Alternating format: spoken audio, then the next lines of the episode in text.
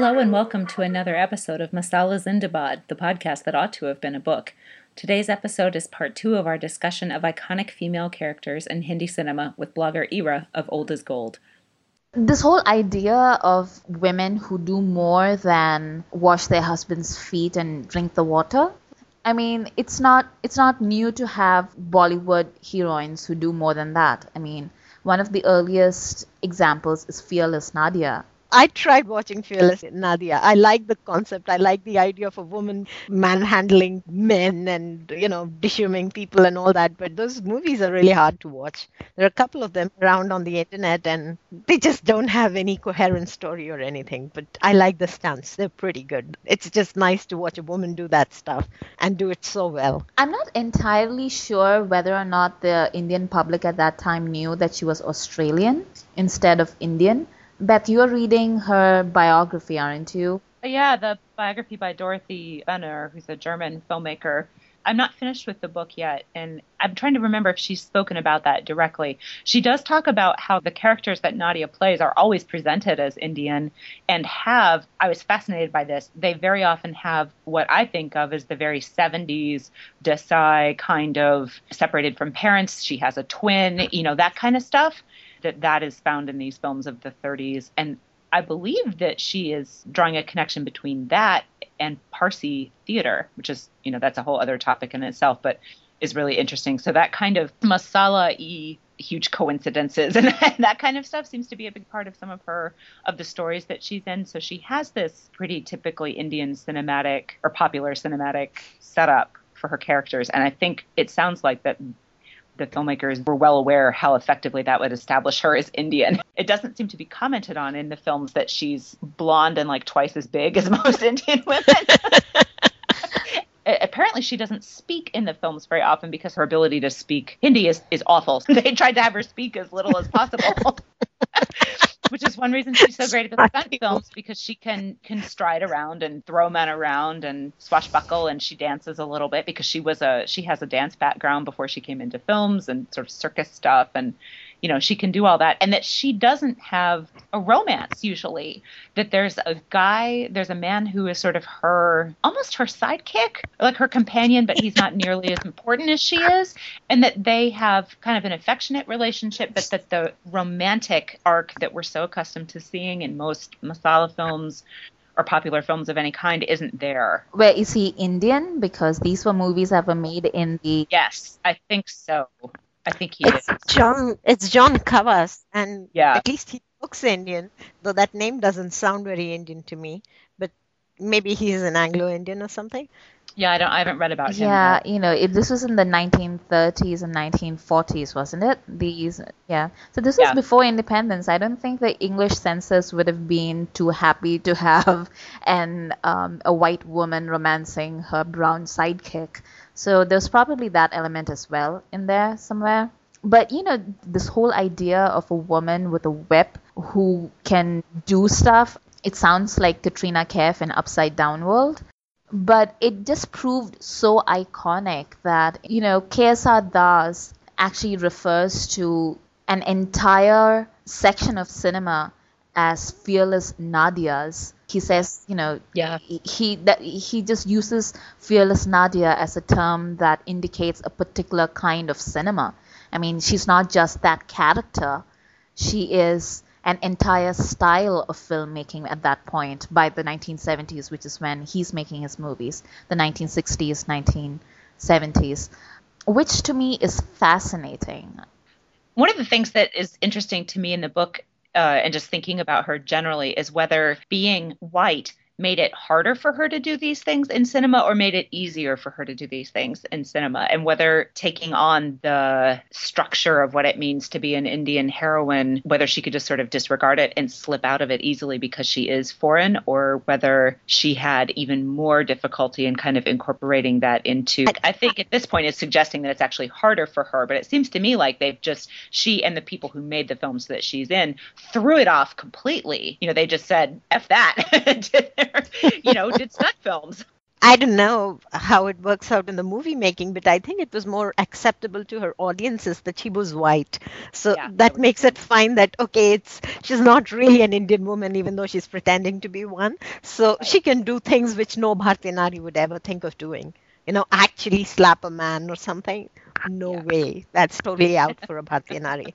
Talking of which, you know, about Bharatiya Naris who ought to have slapped the people around them, let us talk about Chhoti Bahu, the most famous portrayal of the classic Indian woman ever, I think, by Meena Kumari in the movie Sahib Biwi aur Ghulam. Now, Beth, you've seen this movie and you were not impressed. No, I wasn't. I mean, it's a beautiful film, and it was much more sort of textured than I thought it would be. I was expecting just moaning and groaning about about the suffering of the woman and everything, but it, it's actually a more complicated film than that, especially because of the side plot with Waheeda Rehman's character, whom I really like.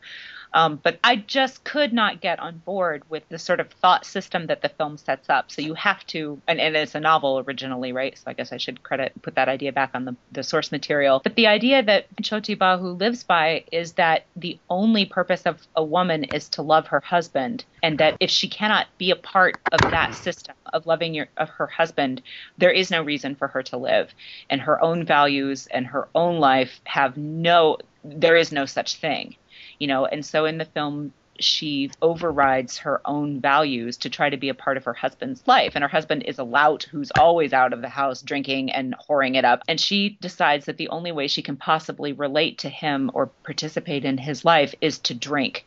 And so of course she instantly becomes an alcoholic.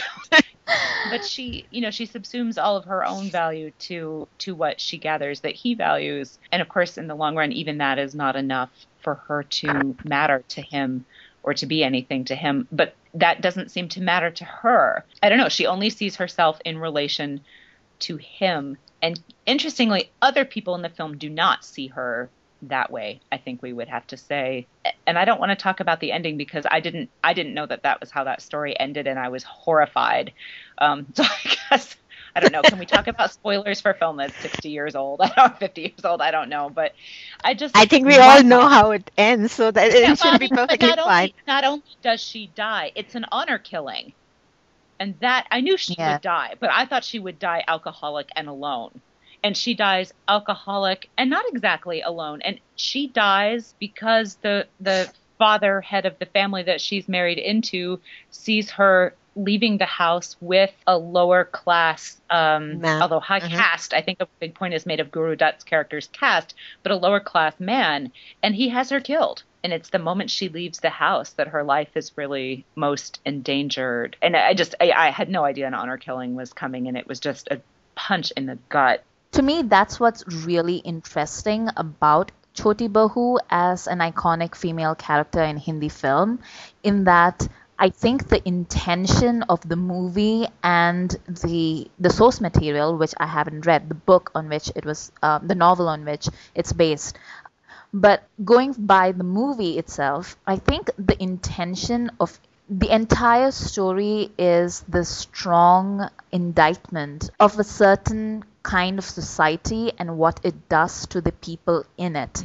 It basically castrates a man. Yeah. I mean, that's it's kind of like a you know it's like a cultural castration that's going on because they're um, they're stupid, they're idle, they don't do anything. They're basically empty husks of men. There's very little about them that suggests any kind of humanity whatsoever.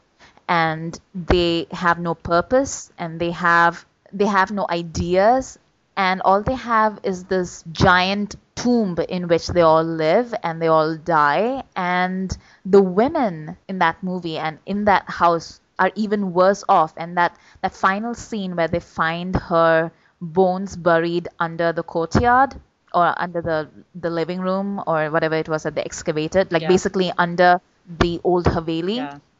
I thought that was symbolic of what happened to women like Chhoti Bahu, you know, of her class and of her.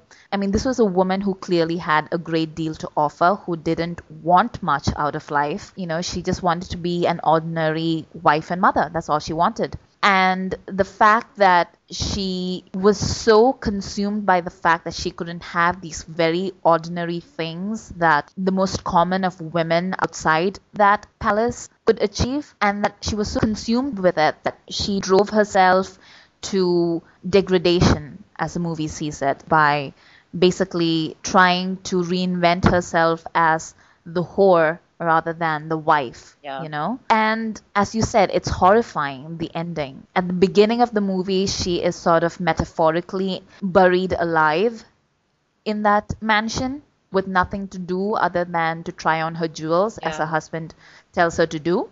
And at the end of the movie, she has been literally buried alive under that Haveli. And the only way you know who she is is the jewelry. It's so amazingly horrifying. I remember seeing this as a teenager, and it made such an impact upon me because it was just the most tragic, horrifying thing I had ever seen. As a woman, when you see when you see that movie, it's just I live a completely different life from that, and I was brought up in a very different way, and I would react in very different ways from what Chhoti Bahu chose to do. But it was such an emotional experience to watch that movie.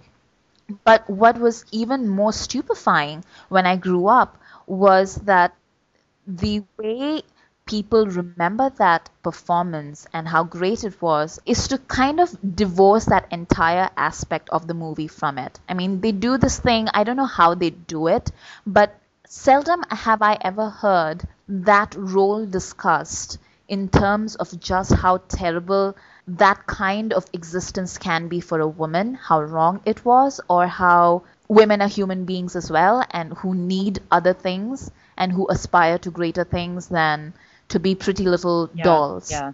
I don't know how people do that. Everyone talks about how beautiful Meena Kumari looked in that role, which to me completely defeats the purpose of that movie. Although that is kind of the end lesson also that she is nothing more than jewelry. And so to remember that she's beautiful Yeah, I mean it, that that is supposed to be a tragedy. That's That's, supposed right. to be, you know, how horrible that she's so beautiful, and that's the only thing that's Yeah. of any and worth And even her about husband does not see how beautiful she is. You know, she's beautiful for nothing, Right.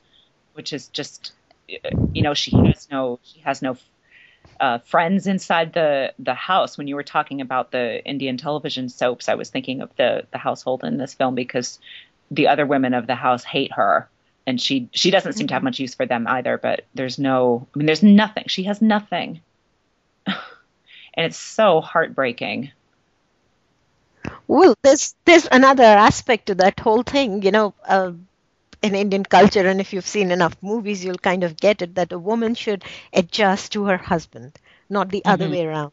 There shouldn't be any like he doesn't have to change anything. She is the one who should change herself to become like him, or you know, to adjust herself to his likes and dislikes. And you know, I like to think that this movie is kind of a caution against that. That she does adjust to his likes and dislikes, and you know where it gets her. but And- but if i recall correctly it's not the reason she is actually i mean killed. She's dying anyway obviously the the sort of rot of the alcoholism right? But the the reason she is killed has nothing to do with him.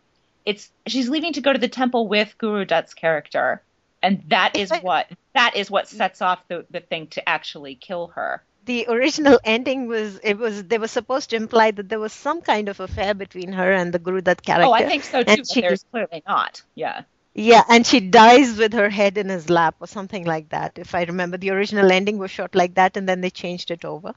her husband is so absent from her life that he doesn't even have anything to do with her death Yeah. that's how empty it all is. And of course, there's no child.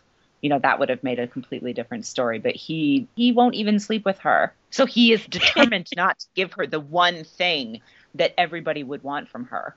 Okay, so um, on the opposite side of the scale is um, Sujata, which is basically the classic damsel in distress story, except adapted to Indian standards, where she's actually an untouchable girl. What I love about Sujata, which is incidentally my mother's favorite movie, is that they make the point about the utter silliness of the caste divide by resting Sujata's identity as an untouchable on the fact that she was found on the wrong side of the tracks.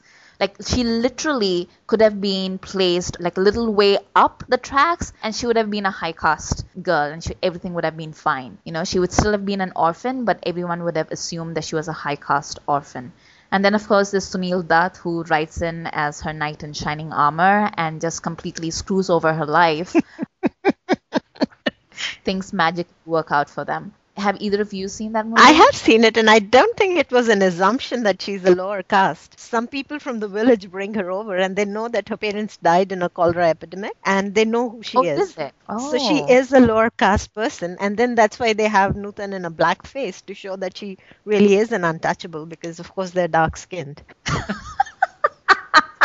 so the whole point was i thought the irony was like they couch her identity as a lower caste person but they give her an upper class upbringing because she's brought up in this brahmin household. So she's part of it and yet she's not part of it. They just show that you can have attachment because the whole family is very attached to her they all think of her as part of the family even the mother who keeps saying okay she is like my daughter not my daughter. And mm. she is part of this upper class family and she has integrated into it and everybody accepts that. And yet there is still this caste divide because you don't think two castes can mix when they clearly do. Right. Though, of course, she is still the damsel in distress, which brings us back to the ideal Bharatiya Nari, that she does need a man to rescue her, and he does rescue her. And she keeps telling him to go marry her cousin whom he doesn't want. It's like family reunions would be so much fun, wouldn't it? I mean, oh yeah, here's my wife and his and her sister whom I totally want to bang. and uh, now we're all sitting around a table and eating dinner. Hooray! no one doesn't really care for him either. Right. She pretty much sees what's going on in front of her and she encourages it and she doesn't mind. Obviously, I mean, can you imagine there's like some guy who really likes your sister and your sister's like, no, no, no, why don't you marry her? And you're like, well, thanks for the idea, sis. and the guy's like looking at you like you're like the second coming of the plague. And then, you know, you're just thinking, well, that's a happy marriage waiting to happen. yeah, but that that seems to happen a lot in Hindi films, right? Nutan herself does it in another big hit of hers, Saraswati Chandra, where she plays this oh, widow yeah. character who will not marry marry another guy. There's only one guy in this world, even she, if she hated him and he's now thankfully dead. But she gets married off to her sister, and I can see she wants to be considered the martyr in the whole family. But I wonder what her sister thinks about being married off to her her own sister's ex-boyfriend. You know, with all the violence they show in Hindi movies, with like people just slapping each other, like completely out of the blue just for fun, I keep wondering how come they never slap people when they need it? exactly. now, like, you know, if I had a sister and she was trying to pass her rejects over onto me, I would like totally slap her in the face and be like, how dare you? Next up in our series on iconic female characters in Hindi cinema, Mother India and Seeta Aur Geeta. Thank you for listening.